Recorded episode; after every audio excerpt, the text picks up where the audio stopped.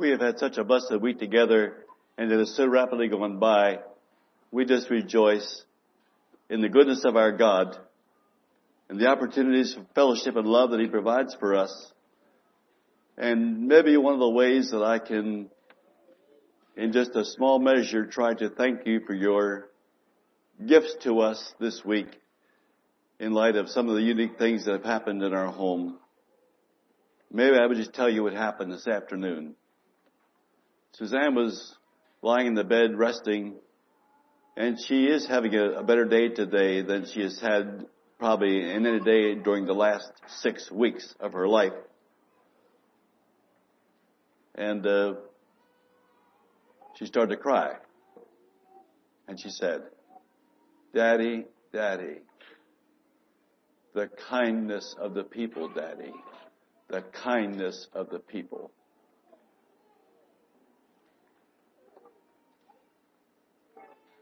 I thought that would be an appropriate way to explain the gratitude and appreciation that she has that we have for your interest in this time of our lives. So I just want to bless you and, may, may, may the Lord richly reward the generosity of your hearts to us with the flowers and uh, we she has never gotten that many flowers in her life. I think that one flower pot must have weighed close to 50 pounds. I have never seen anyone give a bouquet of flowers so big. It was, I, I have never seen anything like it.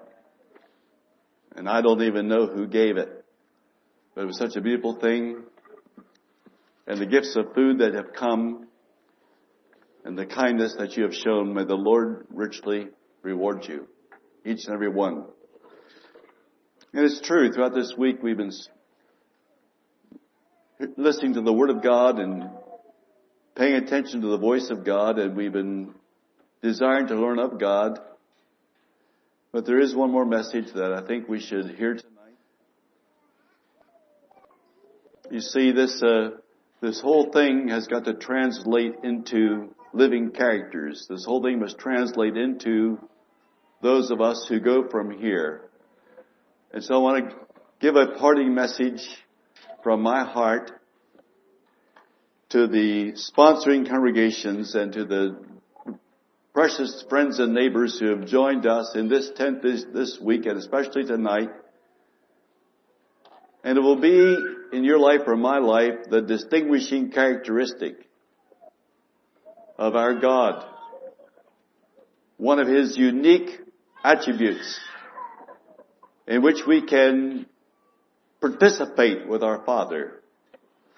And I wanted to bring a message on the fatherhood of God. And I wanted to bring a message here and my wife told me this afternoon, but, but Dale, take them to Revelation 4 and 5 and show them those scenes of worship of the high God so that we would know how to worship God. And, and yes, Suzanne, yes, dear girl, we'll, we'll have to save that for some other time. But, but, but uh, she wanted me to bring these messages. And when I told her what was on my heart for tonight, she laid her head on the pillow and said, yes, that, that, that's all right. That, that is okay. So there's someone back home there praying and, and we'll trust the Lord tonight. But could we even just bow our heads for prayer?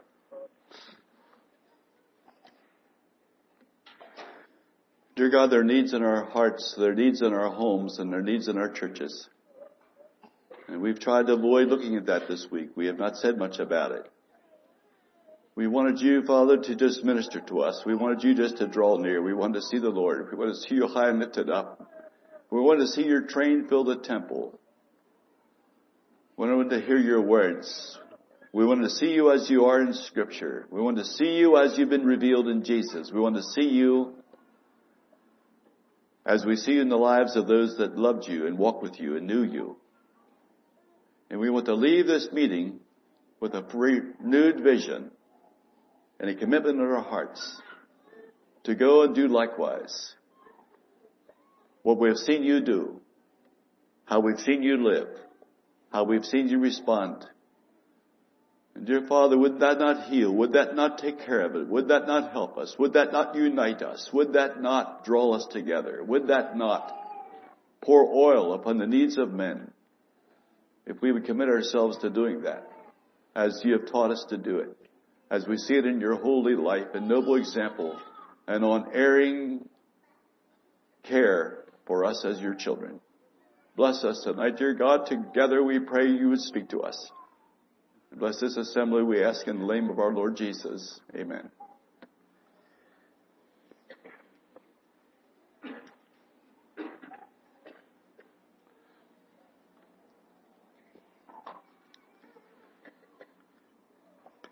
There are several New Testament words that are often closely related to each other. That is, when we see the one of these words, we see another one of these words. They're, they're often together in the New Testament. I will give you several of those pairs of words. Grace and mercy.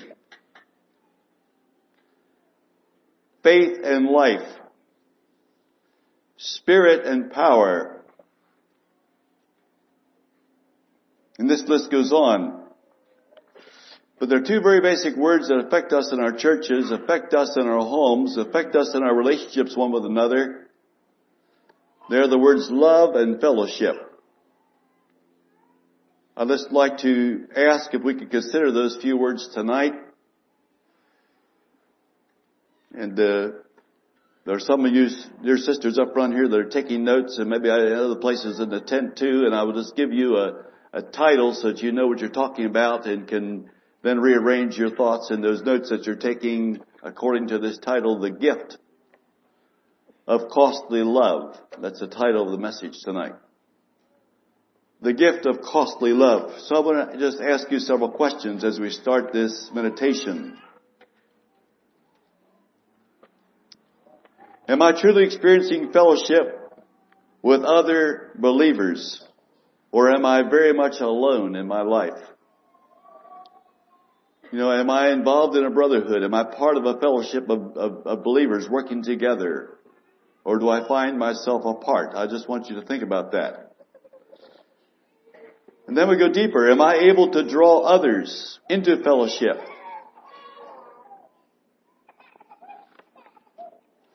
Or do I think that those others are too unlike me, too unlike us to ever be included? It would kind of maybe feel better for us if they'd go to that church down the street. If they would uh, maybe find another place to uh, identify. I wouldn't feel so good if they would really take a deep interest in who we represent. How are you there? Well, how do we feel about that? Am I able to help heal hurting hearts? Or do I cause that hurt? And loss of fellowship? Do I have oil in my horn? Am I pouring oil on the needs of others?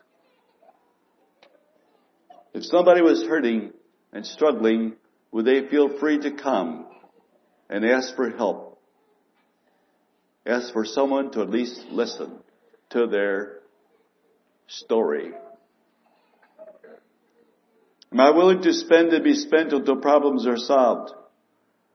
Or do I conclude that the case is impossible? And thus excuse myself from any further bother concerning the matter.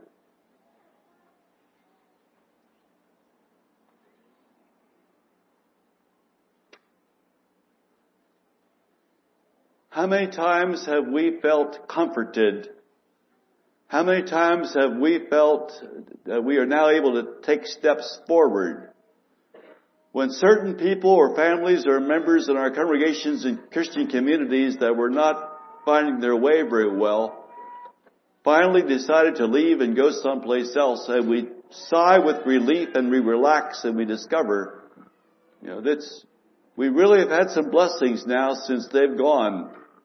And, and peace now seems to prevail since they are no longer here. Would you try to evaluate that a little bit? What, what does that sound like to you?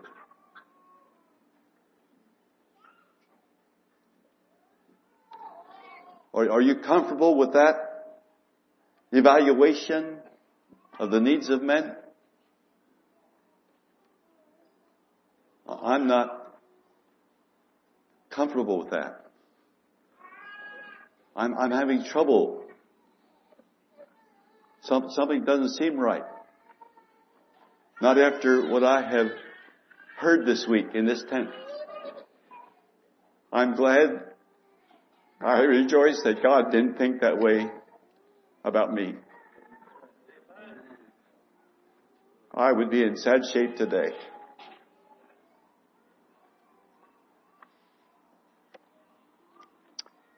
You see, all of us are on one side or the other with those questions I ask.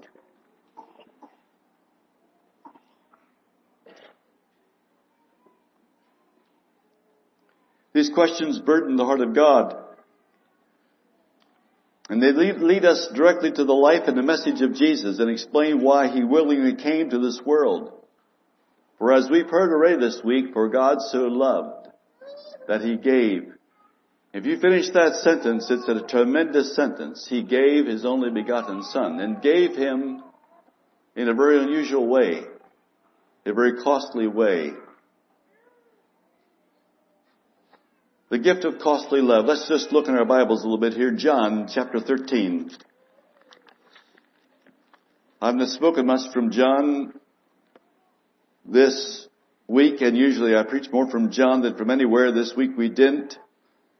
The chapters of John 13, 14, 15, 16, and 17 are my favorite chapters in the Bible. They're also, in my mind, the deepest chapters in the Bible. John 13 verse 34. A new commandment I give unto you that ye love one another as I have loved you, that ye also love one another. By this shall all men know that ye are my disciples if ye have loved one to another. We have no trouble quoting those verses by memory chapter 15 verse 12. This is my commandment that ye love one another as I have loved you. It's, it's a qualified commandment here. It's not just we love one another, but we're told how to do it. And we, unless we know God, we cannot obey this verse. The Holy Spirit will not be given to those who do not obey this. And no one will need to obey it who does not choose to do it and who does not pursue the heart of God long enough to know how this is done. How does God do this that He says He's doing here? And we see in Jesus Christ how God does it. Greater love hath no man than this, that a man lay down his life for his friends. Ye are my friends if you do whatsoever I command you. Henceforth I call ye not servants, for the servant knoweth not what his Lord doeth, but I have called you friends, for all things that I have heard of my Father, I have made known unto you. Ye have not chosen me, but I have chosen you and ordained you that ye should go and bring forth fruit and that your fruit should remain, that whatsoever you shall ask of the Father in my name, he may give it you. These things I command you, that ye love one another.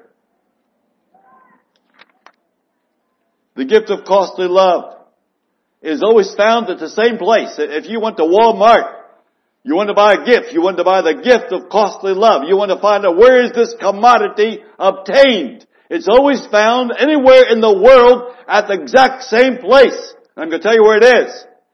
And don't forget this. It's always found in between two people. That's where it is. Costly love is found between two souls. It's found between two persons. And that love is always moving. That love is not static. It is moving. It's like electricity. It's moving. It's like light. It's moving. As soon as it stops moving, it stops to exist. We had trouble with the sound system the other night. We had trouble with these lights up here the other night. And as soon as that electricity stops flowing, it stops. It's not there. And, and light is light because it's traveling. If it would stop traveling, you wouldn't see a thing. It'd be darkness. And that's the way love is. Love is moving. And for love to move, two things must happen. We heard about the one thing a few nights ago. For love to flow, two things must happen. Somebody must love, be extending love, sharing love, putting those pulses of love and interest into the life of another. And somebody must be willing to receive it. Those two things must happen. for there to be true love. It happens between two people, and the love moves two directions. From one who dearly loves into one who's in great need of that love. And from this point of view, we focus on the ministry of the church. The, the church is here to minister as Christ ministered, as God wanted it done. God sent His Son to do that. Came down here on this, in this earth. Was made in the likeness of men. And being found in fashion as a man, He humbled Himself. He came down here to do this, to minister to others. He did that. Throughout His life. It reaches the heart of an estranged and erring and offended or alien life. And from this perspective, it's evangelistic and offers hope to the many needy people around us. And no matter where you are, there's someone who's excommunicated.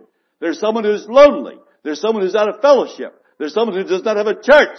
There's someone who's lost in sin. There's someone who's addicted, addicted to something. There are families torn apart. There are husbands and wives not together. It's all over the place. And here we are with the answer for those needs. I find myself tonight and throughout life, I find myself on both sides of that place where costly love is found. I found myself many times being the person who was in great need of it. I found myself with the undeserved and unmerited opportunity to share love with others. But many times I have been at a place where I needed it from somebody else.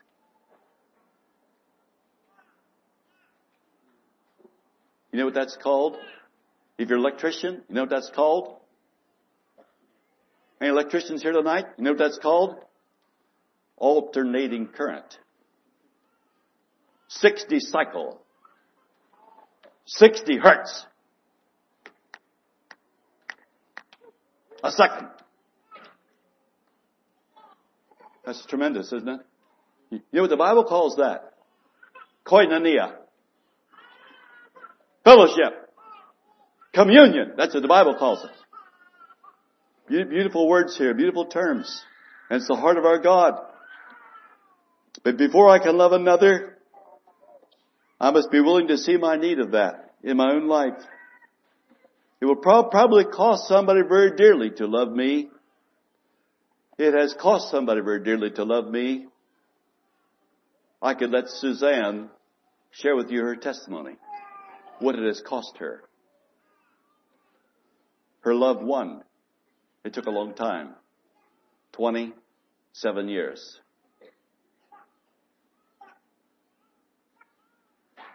I can't relive those 27 years.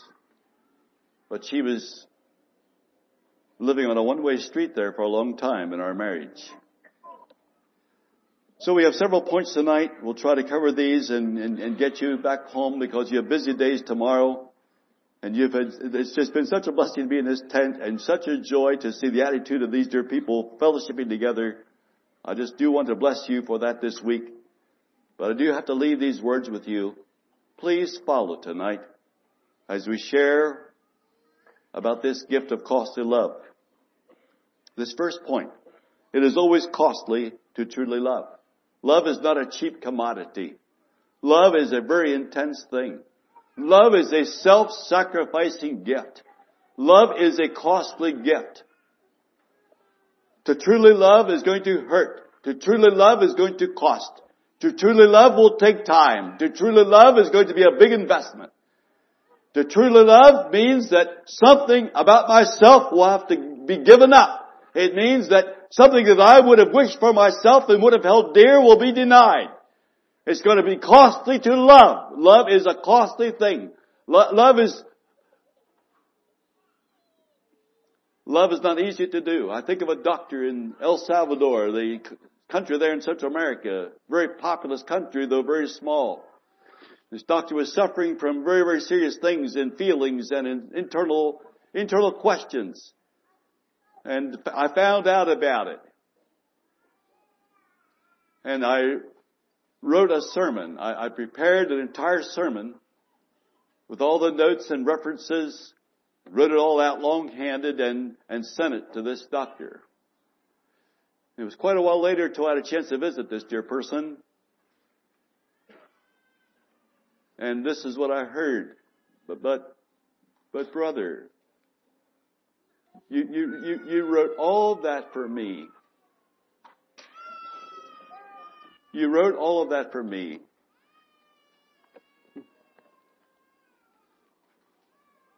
He wrote all of that for me.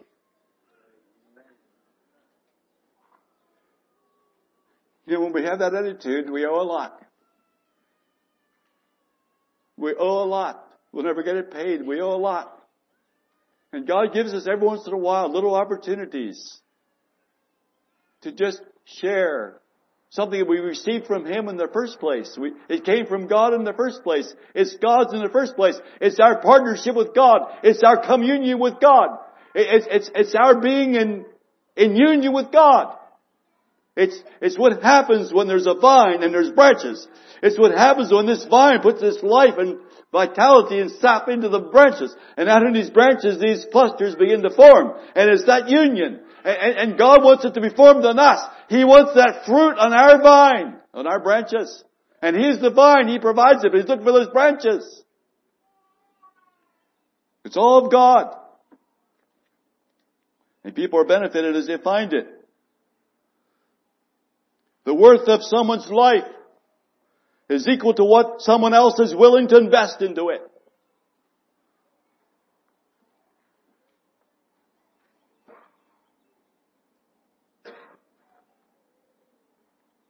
I think Sister Lydia, of what your family invested in the life of a little girl in fourth and fifth grade little life that was stifled and she was struggling and she would not talk and would not laugh and would not sing and would not play. And she was burdened with terrible things that were said about her and awful things that happened to her. And someone invested and invested and invested and that life opened up. And look what God has done. You see the value of anybody is determined by what someone's willing to invest in it. And, and when you get the impression that it's over, you get the impression that we've tried hard enough. You get the impression that there's no more hope for you. You get the impression that we have done all for you that we can.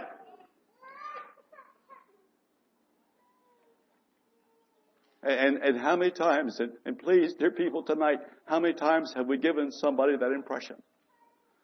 A, a terrible thing to do to, to the soul of a man or to a child, to a lady, to a child, a young person. And how many times have we done that? And, and God, and God tries and tries again. Would you ever consider what God had to do to save the city of Nineveh? Would you think what God had to do to get that city saved? And what God thought of those people there. Cheap love is an invention of the world. It's not known in God. Second Samuel, we'll use the scriptures here tonight. Second Samuel 24, this is David here. A beautiful passage that impresses itself upon us very, very clearly on this point. Verse 24 of chapter 24, David is speaking. The king said unto Araunah, Nay, but I will surely buy it of thee at a price. Neither will I offer burnt offerings unto the Lord my God of that which doth cost me nothing. So David bought the threshing floor and the oxen for fifty shekels of silver. What costs nothing is worth nothing. I won't do it for nothing. I will pay for this. I, I want this sacrifice to be acceptable to God. I'm willing to pay for it. Agape love is costly. Though it asks no, no repayment, expects no reward, anticipates no recognition. It's a one-way street. It's willing to do it. No, nothing comes back. It's willing to give it. It loves because there's a need for it. It loves because the need still exists. It loves because the life is not yet changed. It loves because the need is still there. It loves because we didn't get there yet, but God is going to bless us and He's going to invest Himself in us and give us what we need.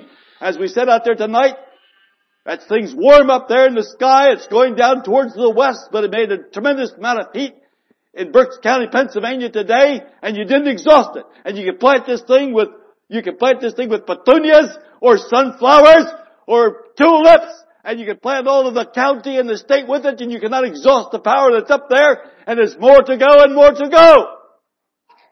That's the way love is. And the Bible says it never fails. And Spanish is stronger than that. It says it nunca deja de ser. It never ceases to exist. It goes on and on and you use it and you exhaust it and you, you think you do and you, you expend it. But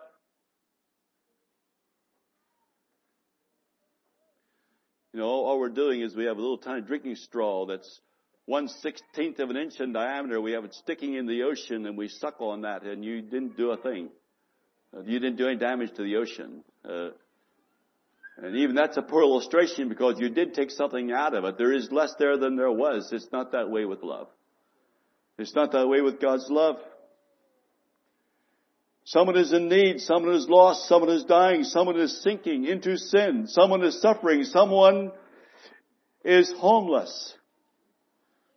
My granddaughter went to the city of Harrisburg today, picked up a young lady that's in great difficulty and need, brought her from Harrisburg to their congregation for the service this morning.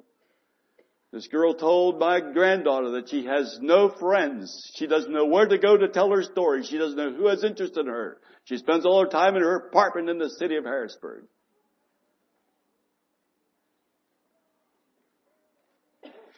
Someone is opposing himself. Someone is ignorant of his present danger and darkness. Someone does not know the difficulty that they are in. They don't know the pending doom before them. They don't know where their steps are taking them. They don't know the damage they're doing to their marriage. They don't know what careless words are harming their children. And love responds. We see that costly love, that gift of costly love in the life of the Good Samaritan or the good neighbor, whatever you choose to call that story in Luke chapter 10.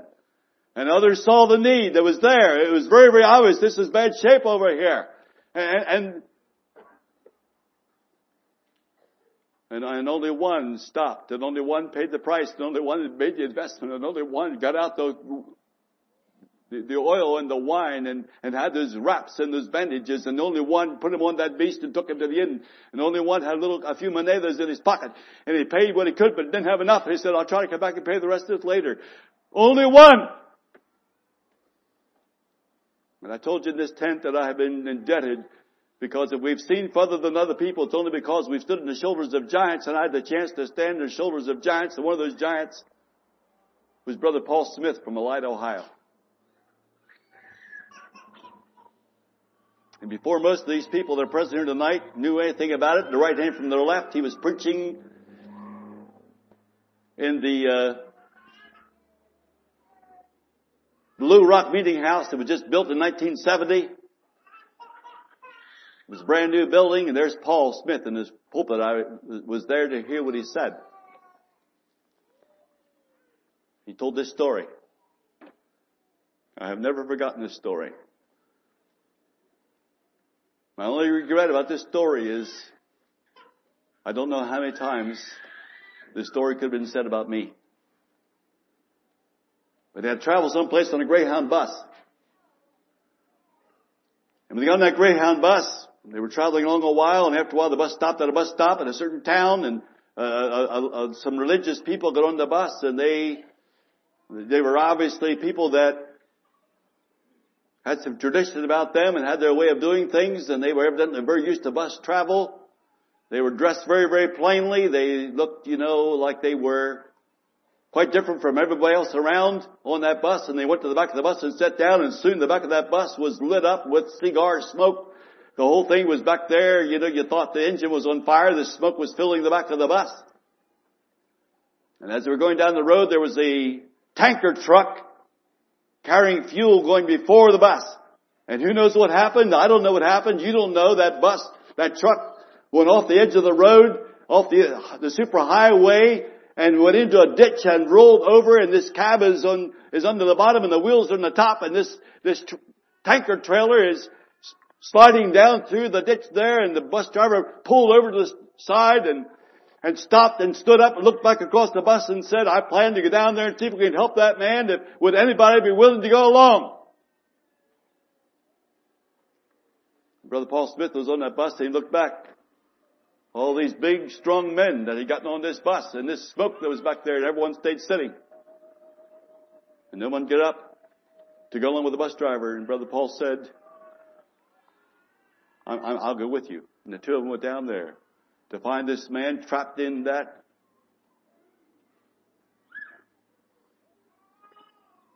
You know why they didn't get up. You know the danger that's down there in that ditch. You know what happens to trucks that roll over filled with fuel. You know what possibilities exist in a case like that. Love is costly. And just like that man was trapped in that truck, we got people trapped in churches and trapped in the streets and trapped in marriages and trapped in homes. And where is the gift of costly love? And the love is always costly. And God knows the cost. If anyone knows the cost, God knows the cost.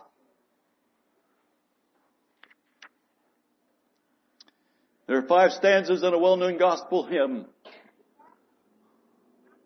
that show the cost of, of true love. There were ninety and nine that safely lay in the shelter of a fold. But one was out on the hills away, far off from the gates of gold. You know that song, don't you?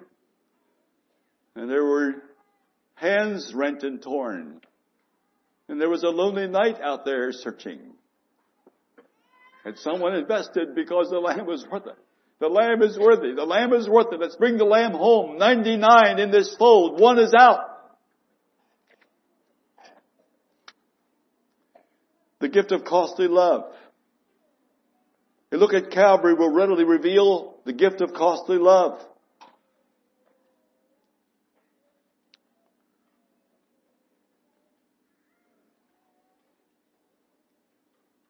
Love is empty of self.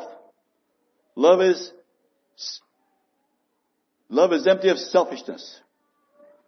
Love loves as long as there is life. It loves as long as it can love. It loves as long as the need for love remains. It loves until the end. Love never fails. Love did not fail. It tells us that in John 13. We, we read that time after time after time in our services of love feast and of communion services and we break bread and we get out those basins and we have some towels there and someone reads it to us, chapter 13. It says he loved unto the end. And we have a division in the congregation before the next love feast, before the next communion service, before the next Lord's Supper, before the next time we break bread. It's kind of amazing, isn't it?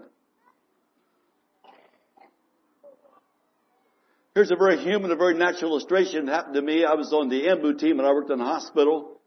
An AMBU team is that group of people that are designated when there's a stat, when there's a cardiac arrest, when someone stops breathing in a certain place in the hospital, they come as quickly as they can running at top speed. They don't take the elevators, they run up the steps. Each one has a place on that team, a responsibility when they get there. There's an order, an administrative order. Someone's in charge. Each one is under that authority. The idea is to save a life. We were called to pediatrics. The child was very small. He was a, almost looked like a preemie.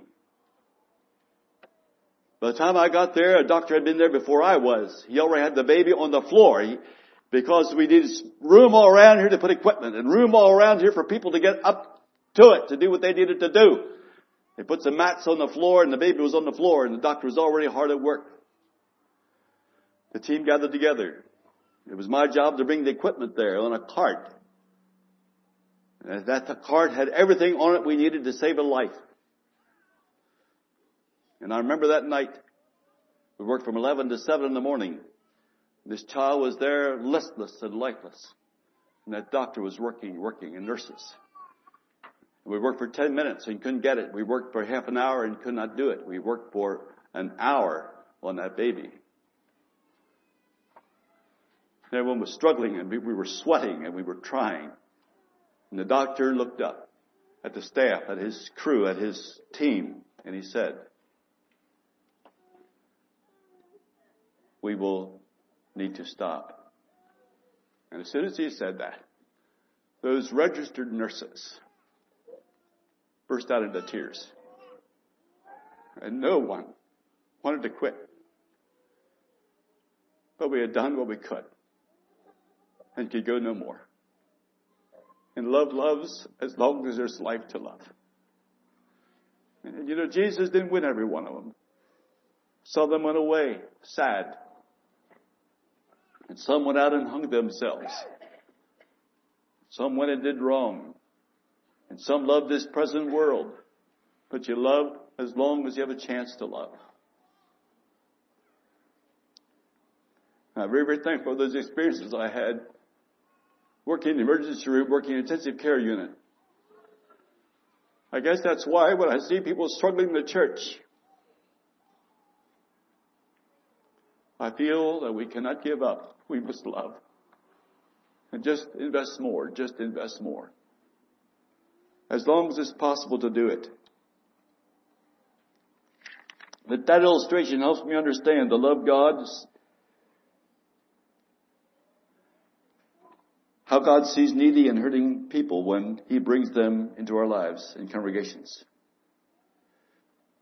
The measure of how we ought to love is this standard as I have loved you. What does true love cost? Second point. The simple answer comes with another question. And a lot of times a good teacher will answer one question with another one. What does true love cost? Let's listen to another question. What does the struggling neighbor need? What is the problem? What is missing in the life? What is it that's needed there? Love will cost whatever it takes to meet that need. And if that would be a new house after a tornado, we would probably readily offer two weeks as an immediate responder on a CAM CAM project. Were that a food parcel or a warm comforter or a Bible for China, we would rise to the challenge. We would do something about that.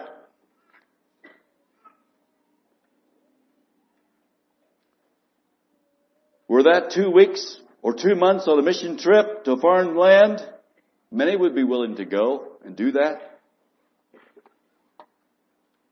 And, and there's cost involved with that. There's some sacrifice involved with that. I bless you for doing that. But the cost of true love is quite another thing. We can do all those things that I just mentioned and leave lives unchanged.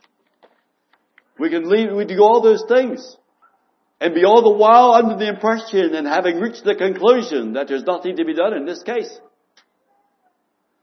You see, they were at that congregation, got turned away, they tried it over there, didn't work either. They're just wonders. They go from place to place. They, they don't fit anywhere. That's just the way they are the need remains. They're lonely and need fellowship, need to understand, need to find their way just like the rest of us do.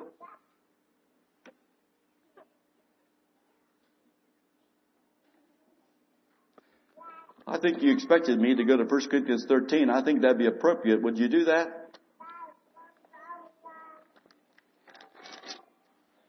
And we start at verse 4 here. Charity, that is love, costly love, suffereth long. That's quite an interesting message in three words. And is kind. Charity envieth not, charity vaunteth not itself, is not puffed up, doth not behave itself unseemly, seeketh not her own, is not easily provoked, thinketh no evil, rejoiceth not in iniquity, but rejoiceth in the truth, beareth all things, believeth all things, costly love, hopeth all things, endureth all things. Charity never fails to be. It never fails to be there. Charity never faileth. I'm trying to give you there the Spanish rendering of that, those three words. Now the, I was impressed. You know, I don't understand how you do things here in the States. We wouldn't do it that way in Costa Rica. When I was working in the hospital, it was certainly not that way, but in that emergency room on Monday afternoon, the team of people, the tremendous number of people that come into that place and they ask you questions, they want to check things out. And there were registered nurses, there were surgeons, there were in-house, uh, the in-house medical staff. There were administrative people from the hospital that came in there. There were pharmacy people that came in there. There were x-ray people in there. There were lab people in there. It was an amazing amount of people. And as I was there, I was thinking, well, probably each one of these folk would like a paycheck at the end of the week. I was thinking about that too. But I noticed something and I want to share it with you. The surgeon asked for some other views of that x-ray to be done and he, that was done for him and he looked at that and came to me and said, that this break did not just happen. It's been there for a while. Yes. Someplace between one and six weeks. We were not quite sure how long. And not one nurse, not one doctor of that professional staff ever chided either me or my wife for bringing such a case to their hospital when somebody should have done something about it long ago. The need was now. The need was here. Look at these x-rays. This is the problem. Let's do what we can do. Mr. Heisey, uh, I'm afraid it would not be very wise to try to fix those bones.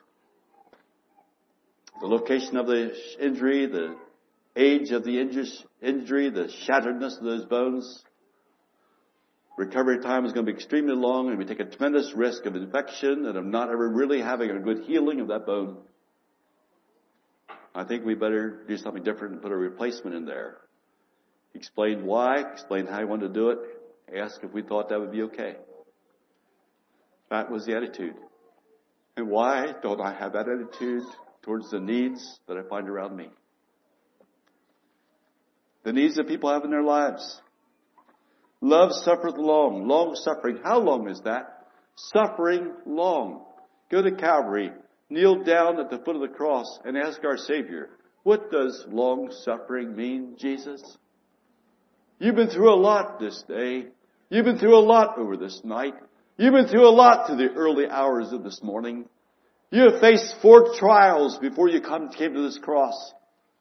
You have faced all kinds of mockings and scourgings and you've had all kinds of taunting uh, remarks tossed into your face. You've been railed upon. How long is long suffering, Jesus? Can you tell me how long that is? The gift of costly love.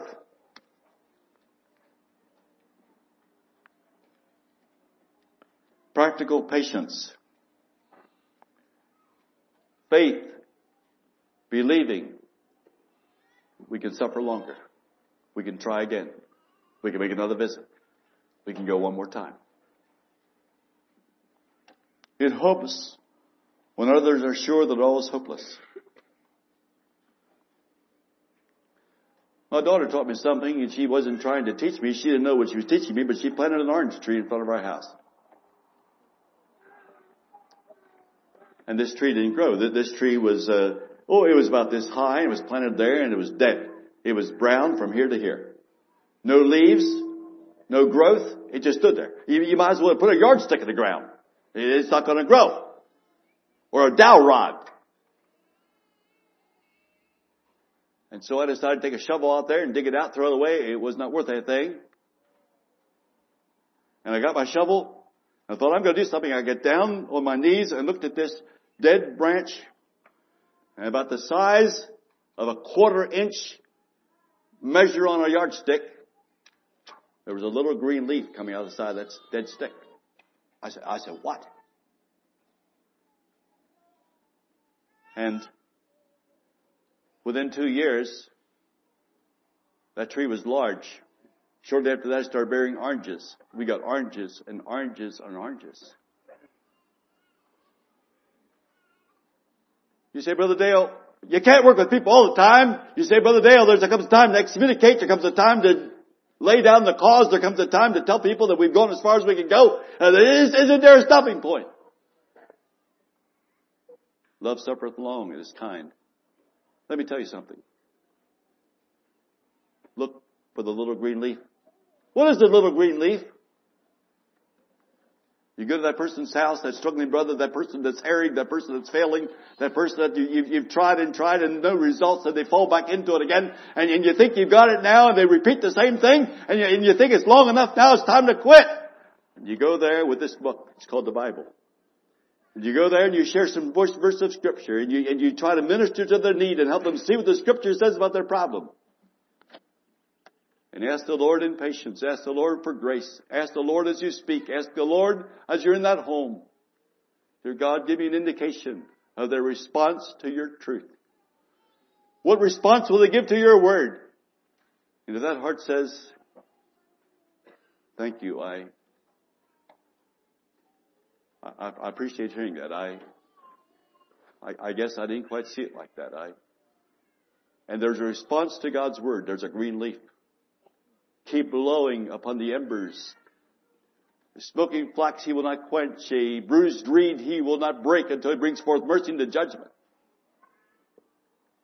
You're still there to serve when that's the case. When you see that happening. What is costly love? There's no self-seeking. It suffers in silence and invests in secret. One of my wife's favorite hymns contains this stanza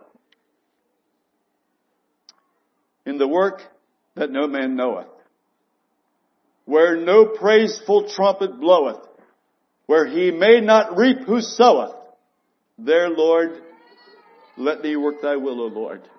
That's a fitting testimony to her life. It implies a life of faith.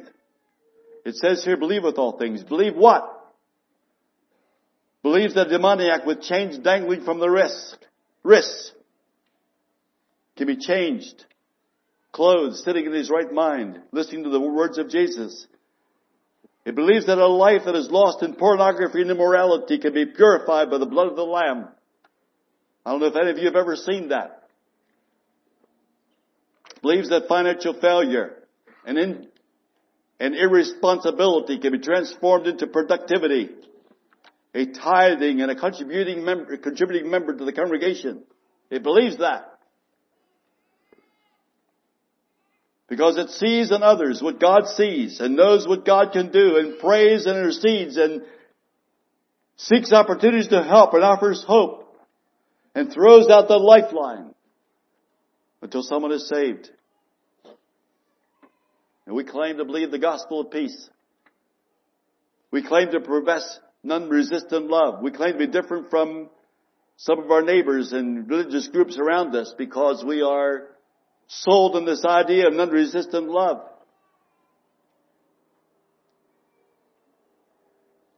We greet one another with a kiss of peace and love. We wash feet and break bread together. And then they turn around and experience a breach in our union before the next Lord's Supper. We emphasize brotherhood, but find it very, very difficult to be torches together. I'd just like to ask a couple of questions. I was preaching in a large church. This was not in a tent. It was in a congregation. The congregation is larger than ours at home. And, and I went to the blackboard. There was a board back here behind the pulpit. And I took a piece of chalk and I did some math up there. I asked him how many church members had in their congregation. The bishop was sitting here in the front. The elder he gave me. I put that number up there. I did, I did a quick percentage calculation and this is what I said to the congregation. I said, if your percentage of reclaimed excommunicated members that you brought back into the congregation would be the same as ours in Costa Rica, if the ratio would be the same, you would have 46 members in this church that were one day excommunicated and now have been brought back into the fellowship. 46 members! In that congregation of about 120 members. Just to help you understand the responsibility to reclaim lives. What does it take to bring someone back that has gone away? What does it take to restore someone who was lost? What does it take?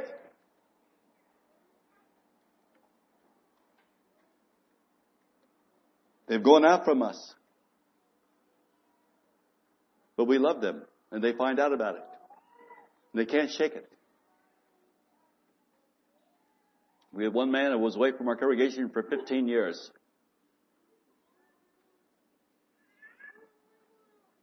I don't know how many times I went to see him. I'm not going to try to count. I don't remember. But one day I heard something from him that gave me tremendous courage. He said that every time we're in that church service and he's walking the street down that, past the meeting house and he hears the singing inside that building, he cannot stand it. He, he just does not know what to do when he hears the singing in that building.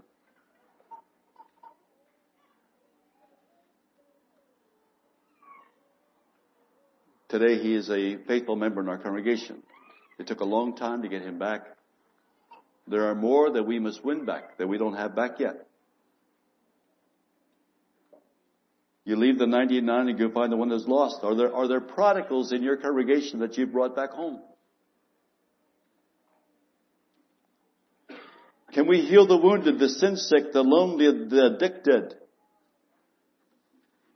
Is there anyone that you feel is hopeless? Many are helpless, but is there anyone hopeless? Not as long as there's life. I want to look at this matter of love and practice and then we want to quit.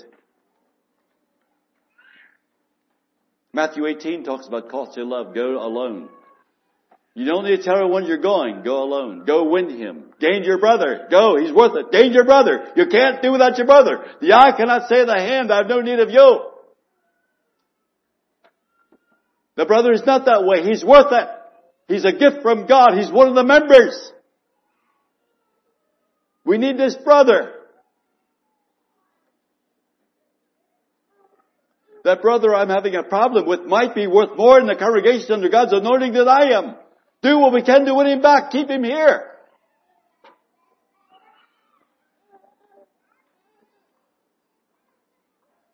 You know, Wernher von Braun, they, they were done with him in Germany. You be out of here. He came to America.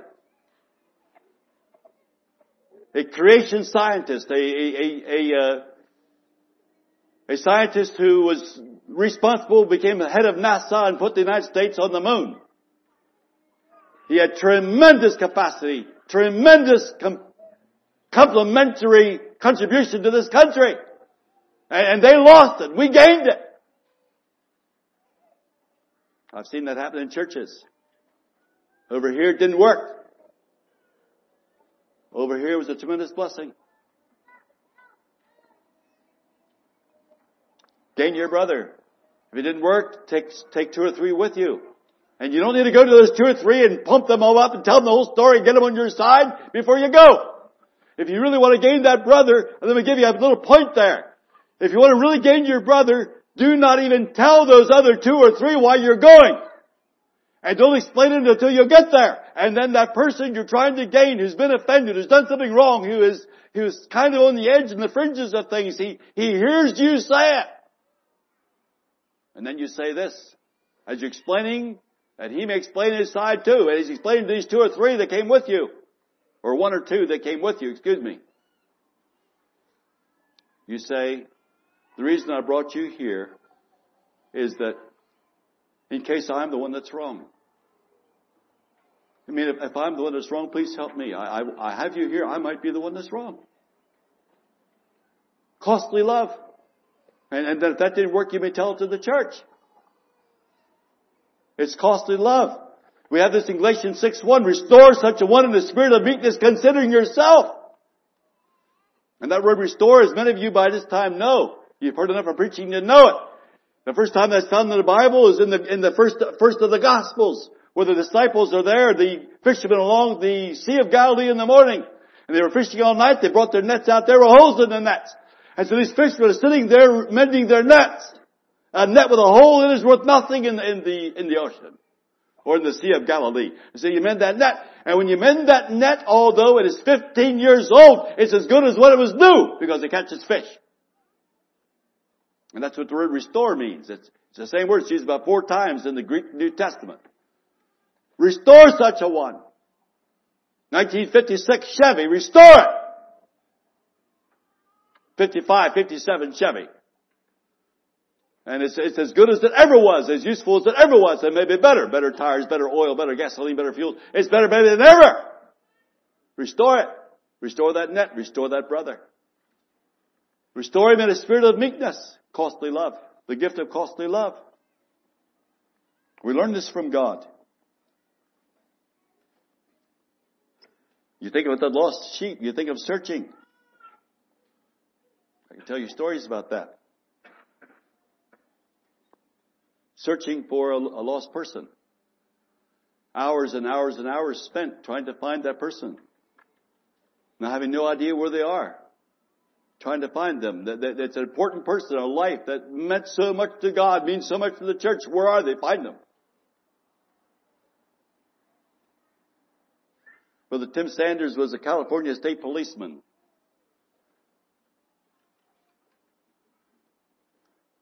Year 1994. 1994 and 20 is 2014. In 1994, he parked his California State Trooper cruiser in front of his house. His neighbor parked his cruiser in front of his house. They both were California state policemen. Neighbors lived across the road from each other. Brother Tim Sanders was in the house, and there was his wife and his children. He nine children.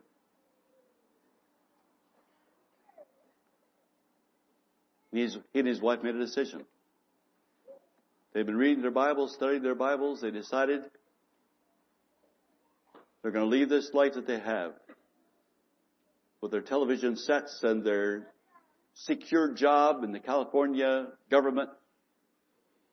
And they're going to join a Bible believing church and look for a Bible group of people. They're going to find a group of people someplace that obeys the scripture, the things they've been studying as a family. He made that decision. Became a friend of mine. I appreciate him. He told me, Brother Dale, our problem in our churches is this. We don't have time for the needs of men. The struggle comes along. We get a committee of three people together. They come in for a weekend. They have a couple meetings with a couple people. Think they understand the whole problem. They need to go back by Monday to be on their job. They make a couple decisions by Sunday night, take off out with the next jet that flies out of here, and leave the churches with the problems, and no one ever investigated, no one ever understood, no one ever heard the other side of the story. And we don't solve problems. That's wisdom from a man who was not raised this way. We need more time. It takes time to truly love. We need enough love to be able to take our Bibles, explain to these dear people exactly what the spiritual problem is, what the marriage problem is, what the moral problem is, the reason for the lack of fellowship, what's going on in life. Try to help them see what it is in kindness. Love suffereth long and is kind. We need to come alongside like a defense lawyer and say, brother, if you're truly willing, sister, if you're really looking for help, if you'd be willing to have someone help you, count on me. I'm here. I will walk with you through this. I'll represent you to others like Barnabas did to Saul, Saul when he came down there to those other 12 apostles. A defense lawyer at his side.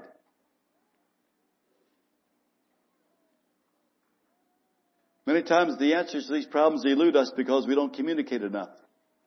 Communication requires love, requires time requires listening, requires being quiet, try to understand. I'm going to just make two more points about this matter of how costly love works in practice. There are two edges to the sword, the two-edged sword. On this edge is truth. On this edge is mercy. And every time those two words are found in the same verse in the Bible, mercy always comes first except in one case where it's making a negative statement instead of a positive statement. Mercy and truth. Mercy and truth. And to use the truth on a person's life without an equal degree of mercy will destroy that person rather than edify that person. An equal degree of truth and mercy involved in the process. And then I want to say one more thing. A needy person, a wasted life, it looks hopeless. Bouncing around from place to place, cannot fit in, do not know what's wrong, opposing themselves, finding no help or answers. And the Lord gives you an opportunity. I want to teach you this. Learn to worship before you go to minister to that person. What does that mean? Learn to worship. Explain that to us, Dale. What do you mean by that? I will tell you a story. We uh, never gave our national members in our congregation in Marseille the opportunity to participate and personally contribute to a defining and agreeing together of the positions that we felt would be practical, proper for us as a congregation in the mountain there where we live. The congregation helped us to sponsor this years ago. Many years prior, had we just used their positions, they never worked on this on our own, and we decided it would be an appropriate thing to do to sit down as brothers and just take a look at our positions and what we're standing for here and our doctrinal statements and review this and see, the, see to it that it fits into the mindscape and the frame of thinking of our national people in, in, in, this, in this time. And so we did that. And included in that process, we gave everyone in the congregation the opportunity to say anything they wanted to say about any of the positions that we had. And we had two young ladies in the congregation, single girls, who made some statements about one of our positions that I was, I was quite offended with. I was very, very disappointed that two national girls would ask this question in their survey sheet. Why must we look like nuns when we were on the streets of the town? Wouldn't there be a way to dress that we wouldn't stand out like this and look like nuns? Uh, my heart sank when I read that. I just felt a distance immediately take place between me and those two girls in our church. I just felt immediately like I, I cannot accept that. There, there's just, this will not work. So I prayed about it. And it seemed like God said something like this.